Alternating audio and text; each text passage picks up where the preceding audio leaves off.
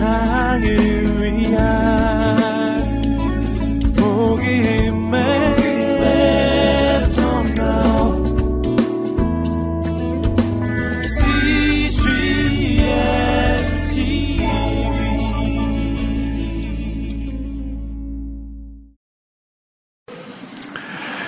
성 어거스틴이라는 분은 말하기를 아, 이 세상에는 두 종류의 인간만 있을 뿐이다라고 했습니다. 한 종류는 자신이 죄인인 줄 아는 죄인과 또 한 종류는 자신이 죄인인 줄 모르는 죄인들이다. 그런 말을 했습니다. 하영조 목사님은 이 비슷한 말씀을 이렇게 정의한 것으로 기억합니다. 드러난 죄인과 드러나지 않은 죄인밖에 없다라는 것이죠. 오늘 우리 함께 읽은 이 본문에는 자신이 죄인인 줄 아는 죄인, 그리고 자신이 죄인인 줄 모르는 죄인 두 사람이 등장 되고 있습니다. 바리새인이란 한 시몬, 바리새인인 한 시몬이라는 사람, 그 사람은 겉으로는 드러나지 않았지만 죄인이며 동시에 자기가 죄인인 줄 모르고 예수님을 만나는 죄인의 모습으로 나타납니다. 그러나 모든 사람들에게 다 죄인으로 드러난 한 여인, 이름도 알려있지 않는 한 죄인으로 평가받고 사람들에게 그렇게 낙인이 찍힌 한 여인, 자신이 죄인인 줄 알며 주님을 만난 한 여인의 모습이 대조되어 등장되고 있습니다. 그 결과는 정반대였습니다. 자신이 죄인인 줄 모르는 사람은 예수님이 누구인지를 알지 못하고 예수님께서 허락해 주시는 그 구원의 축복과 감격을 누리지 못합니다. 그러나 자신이 죄인인 줄 알며 모든 사람들에게 죄인으로 드러난 이 한 여인은 그 용서받은 감격과 그 축복 가운데 예수님께 최고의 사랑을 드리며 구원의 축복을 누리는 그런 모습이 오늘 본문에 나타나 있습니다. 오늘 본문에 나타난 그런 사건의 줄거리는 이렇습니다. 어느 마을에 시몬이라고 하는 한 바리새인이 예수님을 저녁 식사에 초대합니다. 예수님은 그 초대에 응하셨고 함께 식사하고 있었습니다. 바로 그때 초대받지 않은 당시 마을에 죄인이라고 낙인 찍혔던 한 여인이 갑자기 그 식사 자리에 들어와서 예수님의 발 앞에 엎드려 눈물을 흘리며 자신의 머리카락으로 예수님의 발을 씻어드리고 향유를 붓는 그러한 돌발적인 사건이 일어납니다. 예수님은 그 여인을 막지 않으셨고 그 광경을 본 이 예수님을 초대한 바리새인이 속으로 예수님을 비판하고 정죄합니다. 이 여인이 누구인 줄 알았으면 이 여인이 얼마나 큰 죄인인 줄 알았더라면 예수님이 여인을 행동을 용납하지 않았을 것이다. 예수님은 그 바리새인의 마음의 속에서 일어나는 생각을 하시고 그 바리새인을 교훈해 주는 것입니다. 이 여인은 많은 죄를 용서받았기에 나에 대한 많은 사랑을 표현한 것 뿐이다. 그렇게 인정해 주시는 그러한 장면이 오늘 본문의 스토리입니다. 이 시몬이라고 하는 바리새인이 왜 예수님을 저녁 식사에 초대했을까요?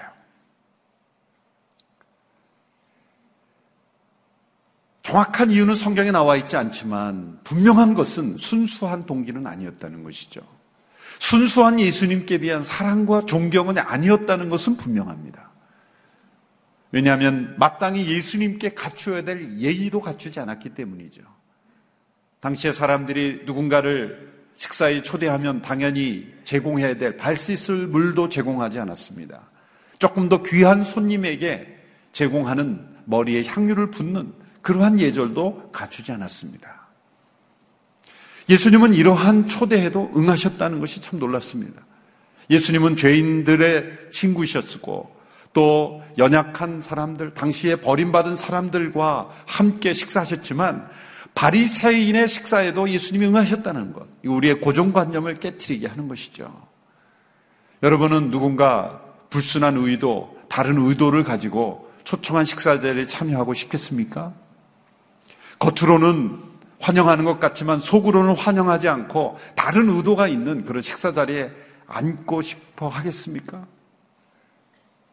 예수님은 누구보다도 이 바리새인 시몬의 의도를 알고 계셨어요. 그 당시에 수많은 사람들이 예수님을 이제 예수님의 인기가 높아지고 예수님이 유명해지니까 그 유명한 분을 한번 내가 집에 초청해야 되겠다. 그래서 자신의 입지를 한번 높여보려는 의도일 수도 있었어요. 아니면 다른 바리새인들의 사주를 받아서 무엇인가 트집을 잡을 그러한 구실을 만들고 싶어서 예수님을 초대했을 수도 있습니다. 예수님께 대한 순수한 사랑과 순수한 존경이 아닌 자기 자신을 위한 다른 목적으로 예수님을 초대했지만 예수님은 그 초대에 응하시 주셨어요. 왜 그럴까요? 예수님이 그 의도를 몰라서가 아닙니다. 예수님께는 그러한 바리새인도 잃어버린 양이기 때문입니다. 그 바리새인도 구원받아야 될 죄인이기 때문입니다. 그들도 만나 주셔야 그들에게도 변화가 일어나기 때문인 것이죠. 그래서 예수님은 사람을 가리지 않으십니다. 차별하지 않으십니다. 어느 누구든 예수님은 그들을 만나서 그들을 구원하기를 원하셨다는 것이죠.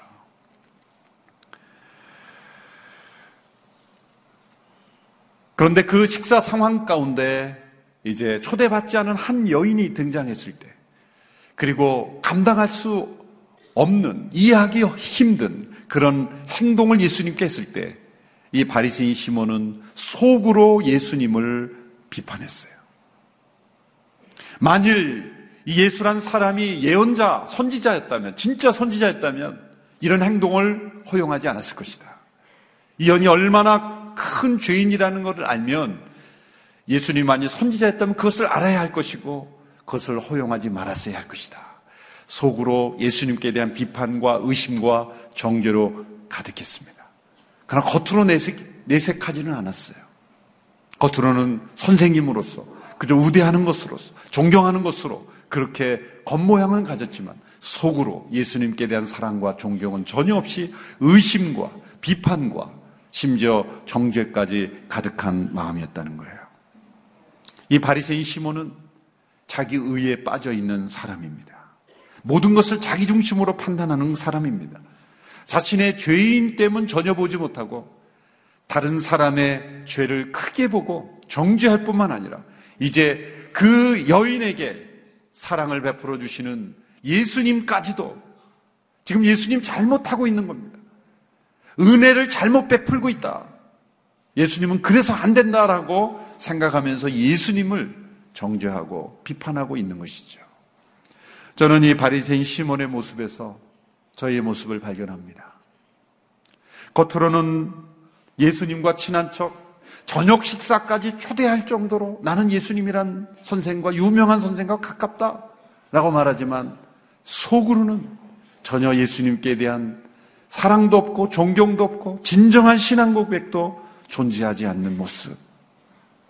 겉으로는 규칙적이고 철저한 기독교인으로 사람들에게 나타나지만 속으로는 하나님의 은혜에 대한 깊은 감격도 없이 정말 하나님이 사랑하시고 불쌍히 여기시고 은혜를 베푸시는 모든 것에 있어서 하나님께서 마치 은혜를 잘못 베푸시는 것처럼 그렇게 자기 의로 가득한 모습. 바로 저와 여러분의 모습이 아닐까요? 이 바리새인 시몬의 모습에서 겉으로는 예수님을 식사에 초대할 정도로 가까운 사람으로 인정받고 싶지만 예수님께 드려야 될 진정한 사랑과 진정한 존경과 진정한 경배와 진정한 예배는 존재하지 않는 우리의 이중적인 모습이 바로 이 바리새인의 시몬의 모습에서 나타나고 있는 것입니다. 우리가 이 본문에 나오는 바리새인과 같은 사람인가 아닌가를 구별할 수 있는 그런 단 한 가지 질문이 있습니다. 그것은 바로 내가 하는 이 일이 그것이 예배건 교자건 봉사건 어떤 것이든지 간에 과연 예수님을 사랑해서 하는 것인가? 예수님께 대한 사랑이 나의 동기인가? 아니면 그 밖에 다른 동기가 있는가? 여러분, 예배가 예수님께 대한 우리의 사랑이 동기가 될 때 예수님은 그 예배를 받으시는 것입니다. 우리의 봉사가 예수님께 대한 사랑이 동기가 될 때 예수님은 그 봉사에 임지하시는 것입니다. 우리는 우리 주님에 대한 사랑이 없이도 봉사할 수 있어요. 다른 동기로 봉사할 수 있어요. 바리새인 시몬처럼 자신의 입지를 나타내기 위해 예수님을 초대한 것처럼 예수님께 사랑과 존경을 표시하는 식사 초대가 아니라 내가 얼마나 유명한 사람을 부를 수 있는가를 보여주는 식사 초대인 것처럼 예수님을 사랑해서 행하는 것이 아닐 수가 있다는 것이죠. 우리는 끊임없이 끊임없이 우리 마음의 동기가 예수님께 대한 사랑의 고백인가? 예수님께 대한 사랑의 표현인가? 그것을 끊임없이 우리는 던지지 않으면 어느 순간에 우리는 바리새인 시몬과 같은 신앙인으로 그렇게 전락해버리고 말 수 있다는 것입니다. 여러분, 우리의 주님께 대한 우리의 사랑의 감정이 더욱더 열정적이고 뜨거워지고 순수해질 수 있는 저와 여러분이 되기를 바랍니다. 우리의 순종의 능력이 부족해진 이유는 바로 예수님께 대한 사랑에 식었기 때문이에요. 때로 예수님께 대한 사랑이 없는 봉사는 다른 사람 앞에 주장하고 요구하는 자신의 공로가 되어버립니다. 예수님께 대한 사랑이 없는 교제는 어떤 사람들은 낄 수 없고 끼워주지 않는 자기들만의 서클이 되어버립니다. 예수님께 대한 사랑이 없는 예배는 자신의 감정만 위로하는 쇼가 될 수도 있는 거예요. 우리는 끊임없이 이 질문 앞에 서야 합니다. 예수님이 베드로에게 이렇게 질문하셨습니다. 내가 나를 사랑하느냐? 이 질문은 날마다 우리가 주님의 임재 앞에 설 때 들어야 될 질문입니다. 내가 나를 사랑하느냐? 실패한 베드로에게는 이렇게 말씀하셨어요. 너가 내가 나를 사랑한다면 너의 실패보다 더 중요한 것은 내가 나를 사랑하느냐거다. 나는 그걸 묻겠다. 너의 실패 속에 머물러 있지 마라. 내가 나를 사랑하느냐 사랑하지 않느냐가 중요하다. 내가 나를 사랑한다면 너의 실패보다도 나는 너의 사랑을 더 크게 받겠다. 다시 시작하라는 거예요. 또 많은 성공과 헌신을 한 사람에게도 이런 질문을 던지십니다. 내가 나를 사랑하느냐? 그 모든 사역들이 나를 사랑해서 하는 것이냐?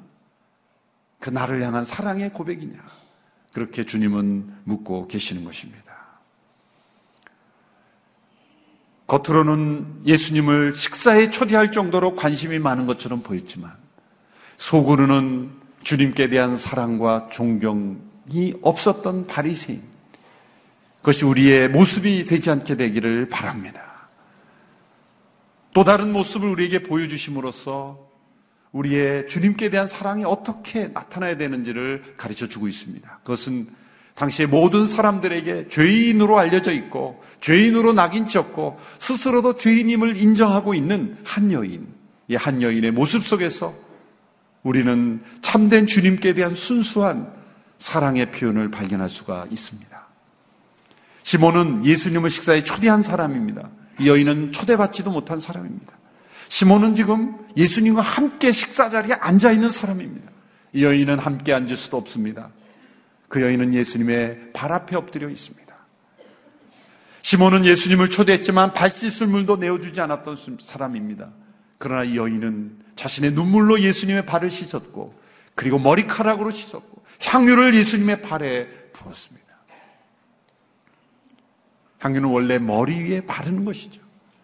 그러나 이 여인은 바르는 정도가 아니라 발에 부어버렸어요. 값비싼 향유를 예수님의 발 앞에 부었습니다.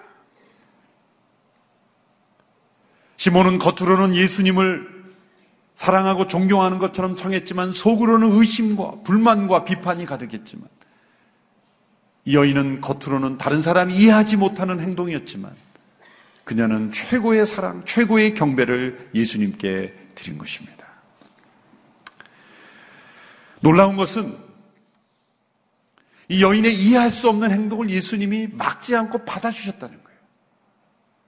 자, 여인의 행동을 보세요. 어떻게 좀 비정상적인 사람으로 보이지 않았겠습니까?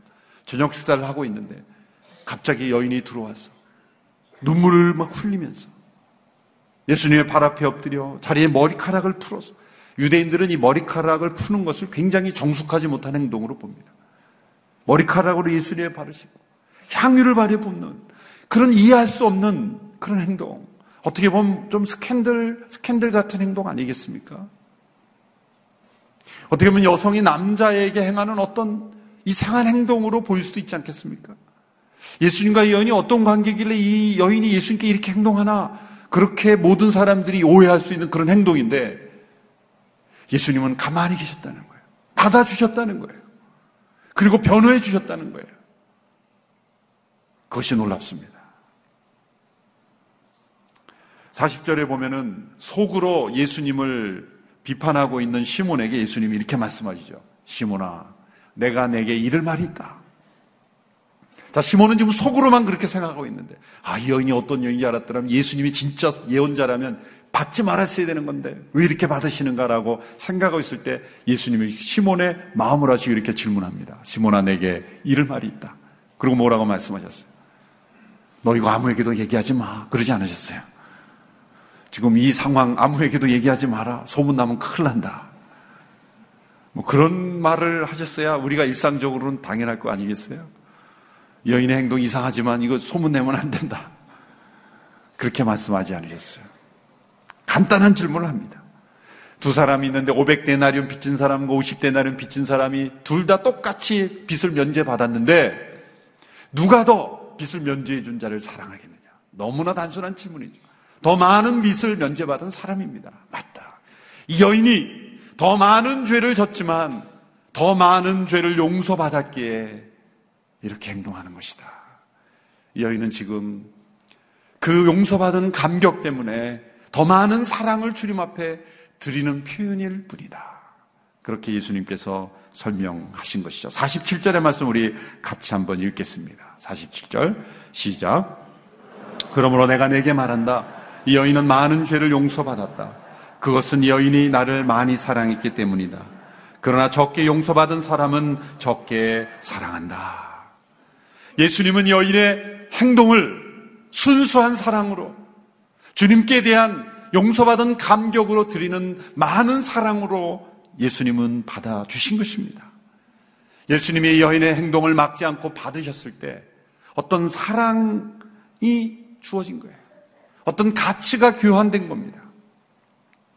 예수님이 여인의 이 사랑을 받아주셨을 때 그동안 여인이 살아왔던 세상 사람들에게 무가치하게 버림받고 죄인으로 낙인 지켰던 모든 낙인을 예수님께서 받아주신 거예요. 예수님의 자신의 어떤 가치를 지키실 때 너가 이렇게 나에게 행동하면 내 가치가 떨어져 그렇게 생각하지 않으셨어요. 다른 사람에게는 무가치해 보이는 그 여인의 행동을 받아주심으로써 그 사랑을 받아주심으로써 어쩌면 세상 사람들의 이 여인을 향한 모든 그런 죄인이라는 평가를 예수님이 다 끌어안으신 거예요. 예수님은 주저하지 않으셨어요. 그 여인이 받고 있는 모든 세상의 평가를 예수님이 다 끌어안으신 거예요. 그리고 예수님의 그 고귀한 가치를 그 여인에게 주신 것입니다. 그 여인의 그 행동을 예수님이 받아주셨을 때 그 여인의 행동은 이상한 행동이 아니라 최고의 예배가 되고 최고의 사랑의 표현이 되고 최고로 가치 있는 그러한 고백이 된 것입니다. 여러분, 우리는 가치 있는 것을 사랑합니다. 너무 당연한 것이죠. 그런데 정반대도 됩니다. 우리가 무엇인가를 사랑할 때 거기에는 가치가 생겨납니다. 어떤 분이 이런 말을 했습니다. 자막으로 한번 보십시오. 어떤 것들은 가치 있기 때문에 사랑을 받습니다. 그러나 어떤 것들은 사랑을 받고 있기 때문에 가치가 있는 것입니다. 어떤 것들은 가치 있기 때문에 사랑을 받습니다. 당연한 것이죠. 그러나 정반대로 가치가 전혀 없어 보였지만 사랑을 받게 될 때 그 사랑으로 인하여 가치가 생겨나는 거예요. 여인은 사람들에게 버림받은 가치 없는 인생이었습니다. 그러나 여인은 예수님의 사랑 때문에 가치 있는 인생이 되어버린 것이죠. 어린아이들이 가지는 헝겊 인형들이 있지 않습니까? 뭐 남자아이들은 그렇지 않지만 여, 여자아이들은 이 인형을 갖고 다녀요. 이사할 때도 갖고 다니고 뭐 어디 여행 갈 때도 갖고 다니고 보면 그거 갖다 팔려 그러면 사지도 않아요. 때가 끼고 뭐 낡아가지고 뭐 누가 사겠습니까 그걸? 돈으로 환산하면 그 가치는 얼마 되지도 않아요. 그런데 그 여아이에게는 아이에게는 그 인형은 너무나 가치 있는 거예요. 돈으로 환산할 수 없는 가치가 거기에 들어있는 거예요. 왜 그렇습니까? 사랑하기 때문에 가치가 있는 거예요. 어떤 것들은 가치 있기 때문에 사랑을 받습니다만은 그러나 어떤 것들은 사랑받기 때문에 가치가 있는 거예요. 우리 모두가 다 가치 없는 인생처럼 보입니다. 이 세상에서 가장 가치 없는 인생처럼 보이는 사람일지라도 그러나 하나님은 매우 가치 있게 보십니다. 왜요? 사람들에게 없는 사랑이 하나님께 있기 때문에. 하나님은 사랑이시기 때문에. 하나님이 사랑하시는 존재는 가치가 있는 겁니다. 우리가 가치 있기 때문에 하나님이 사랑하신 것이 아니라 하나님께서 우리를 사랑하시기 때문에 우리가 가치 있는 인생이라는 것입니다. 여러분, 사랑이 없으면 가치 있는 사람만 사랑하게 돼 있어요. 내 마음 속에 가치 있는 것만 사랑하는 사람은 사랑이 없다는 거예요. 그 가치 때문에 생기는 그런 사랑이 사랑을 하는 거예요. 사랑할 만한 사람만 사랑하고 가치 있는 것만 사랑하는 것이죠. 그러나 사랑이 있는 사람은 가치 없어 보이는 사람도 사랑하게 되는 것입니다. 가치를 만들어주는 사랑은 가치를 창조하는 능력이 그 안에 있기 때문입니다. 마가복음 1장에 보면 예수님께서 한 문둥병자를 고쳐주시는 사건이 나옵니다. 모든 사람들은 그 당시에 전염병을 방지하기 위해서도 그랬지만 문둥병자는 건드리지 못하게 율법으로 막았어요. 왜? 전염이 되기 때문에. 그래서 만지면 전염이 되기 때문에 부정한 자가 되는 것이죠.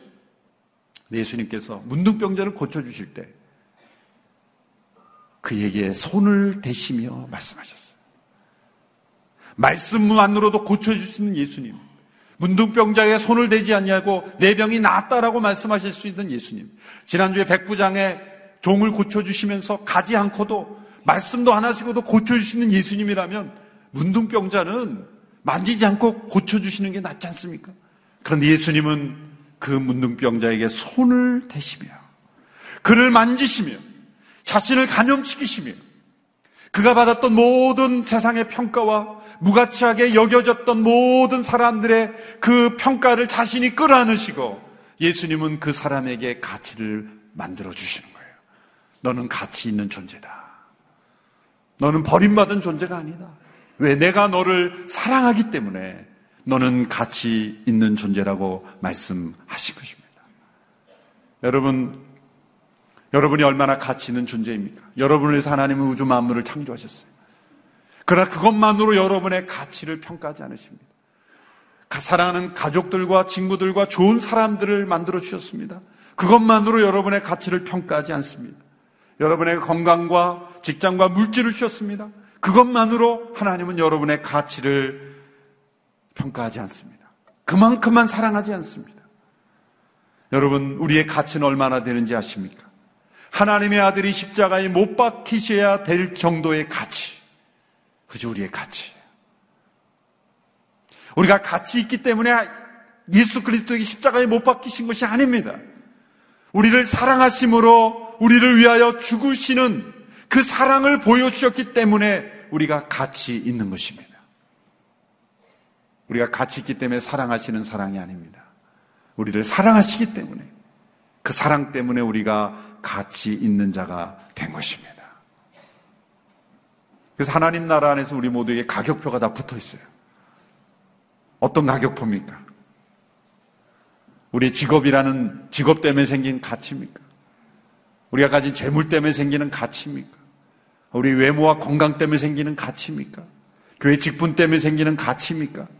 어떤 가격표가 붙어 있습니까? 우리 모두에게는 동일한 가치가 부여되어 있습니다. 그 뭡니까? 하나님의 아들 예수 그리스도의 피값이라는 가치예요. 그 가치가 우리를 살리는 것입니다. 이 세상은 얼마나 가치 있습니까? 하나님의 아들 예수께서 육신의 몸을 입고 세상에 오실 만큼 세상은 가치 있게 된 것이에요. 여인은 사람들에게는 다 무가치한 인생으로 버려졌지만 사랑이신 예수님께서 그 여인의 사랑을 받아주시고 그 여인의 죄를 용서하셨기에 그 여인은 실로 가치 있는 인생이 되므로 자기에게 있었던 옥합이라는 소중한 것, 그것은 별로 중요하지 않은 거예요. 사람은 더 중요한 가치를 발견하면 덜 중요한 가치는 다 내려놓게 되어 있습니다. 여러분, 사랑은 계산해서 만들어지는 것이 아닙니다. 사랑은 사로잡히는 것이고, 사랑은 휩싸이는 것이고, 사랑은 빠지는 것입니다. 여인은 예수님의 사랑에 빠진 거예요. 예수님의 사랑에 휩쓸린 겁니다. 자기에게 있는 옥합도 중요하지 않는 것이 되어버릴 만큼 가장 소중한 사랑을 만났기에 그는 최고의 사랑으로 주님 앞에 올려드린 거예요. 여러분, 사랑은 자라나게 되어 있습니다. 사랑은 생명과도 같은 것입니다. 스펄전 목사님이 이런 말을 했습니다. 한번 자막을 통해서 함께 읽어보겠습니다. 사랑은 생명처럼 자라나는 것입니다. 우미 트고 꽃이 피고 잎이 떨어질 때도 있습니다. 사랑은 또 불과도 같습니다. 어떤 때는 사랑의 열기가 약할 때도 있고 어떤 때는 사랑이 거세게 일어나 강렬한 열기를 뿜어댈 때도 있습니다. 하나님께 대한 우리의 사랑은 여름을 맞기도 하고 겨울을 맞기도 합니다. 어떤 때는 밀물처럼 밀려오기도 하고 썰물처럼 빠져나가기도 합니다. 여러분, 주님께 대한 우리의 사랑이 지금 밀물처럼 밀려오고 있습니까? 아니면 썰물처럼 빠져나가고 있습니까? 주님께 대한 우리의 사랑이 우미 트고 자라나듯이 생명으로 자라나고 있습니까? 아니면 점점 사그러들고 있습니까? 태양을 향해 우미 트고 그 식물이 하늘을 향해 자라나는 것처럼 그 하나님의 사랑에 대해서 우리의 사랑이 점점점 여인의 사랑처럼 자라나고 있습니까? 아니면 썰물처럼 빠져나가고 있습니까? 여러분, 믿음에도 큰 믿음이 있고 적은 믿음이 있는 것처럼 주님께 대한 사랑에도 많은 사람이 있고 사랑이 있고 적은 사랑이 있습니다. 우리의 사랑이 점점점 많아지게 되기를 축원합니다. 더 뜨거워지게 되기를 축원합니다. 더 깊어지게 되기를 축원합니다. 향유를 깨뜨려 옥합을 깨뜨려 주님의 발 앞에 쏟아붓는 이 사랑. 다른 사람이 이해할 수 없는 그 사랑. 주님의 사랑 때문에 내 가치를 발견했기 때문에 그 밖에 어떤 것도 나에게는 중요하지 않다라고 하는 최고의 가치를 발견했기 때문에 그 밖에 모든 것은 다 중요하지 않은 것이 되어버린 그런 인생. 주님의 사랑 때문에 나의 가치를 발견한 그 감사로 주님 앞에 사랑을 고백하는 우리의 사랑의 고백이 다 될 수 있게 되기를 주님의 이름으로 축원합니다. 기도하겠습니다. 겉으로는 주님을 사랑한다고 하지만 우리의 경건의 모양과 모습 속에 참된 주님에 대한 사랑이 식어져 있을 때가 많습니다. 주님께 대한 사랑의 동기가 아니라 나 자신을 위한 것일 때가 많습니다. 다시 한번 우리의 속마음을 주님 앞에 정직하게 내려놓습니다. 주여 용서하여 주시옵소서. 바리새인 시몬과 같이 주님을 식사 자리에까지 초대하지만 여인이 보여주었던 최고의 경배와 사랑과 그리고 감사를 드리지 못한 저희를 용서하여 주시옵소서. 우리의 주님께 대한 사랑의 고백이 점점 깊어지게 되기를 원합니다. 더 많아지게 되기를 원합니다. 온전해지기를 원합니다. 더 순수해지기를 원합니다. 주님, 우리의 사랑을 받아 주시옵소서. 예수님의 이름으로 기도하옵나이다. 아멘.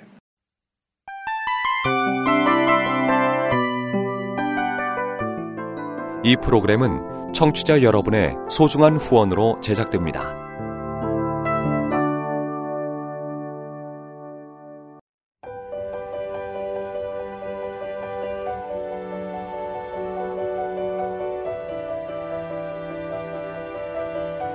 세상에는 수많은 교회들이 있지만 더 깊이 있는 말씀 강해를 찾기 위해 크기로만 교회를 선정하지 않습니다. 보다 좋은 영적 콘텐츠를 더 많이 나누기 위해 방송비를 받지 않습니다. 1년 365일 복음만 전하고 싶어서 우리는 광고를 하지 않습니다. 온누리의 복음을 땅끝까지 CGN TV와 함께 땅끝 성교사가 되주세요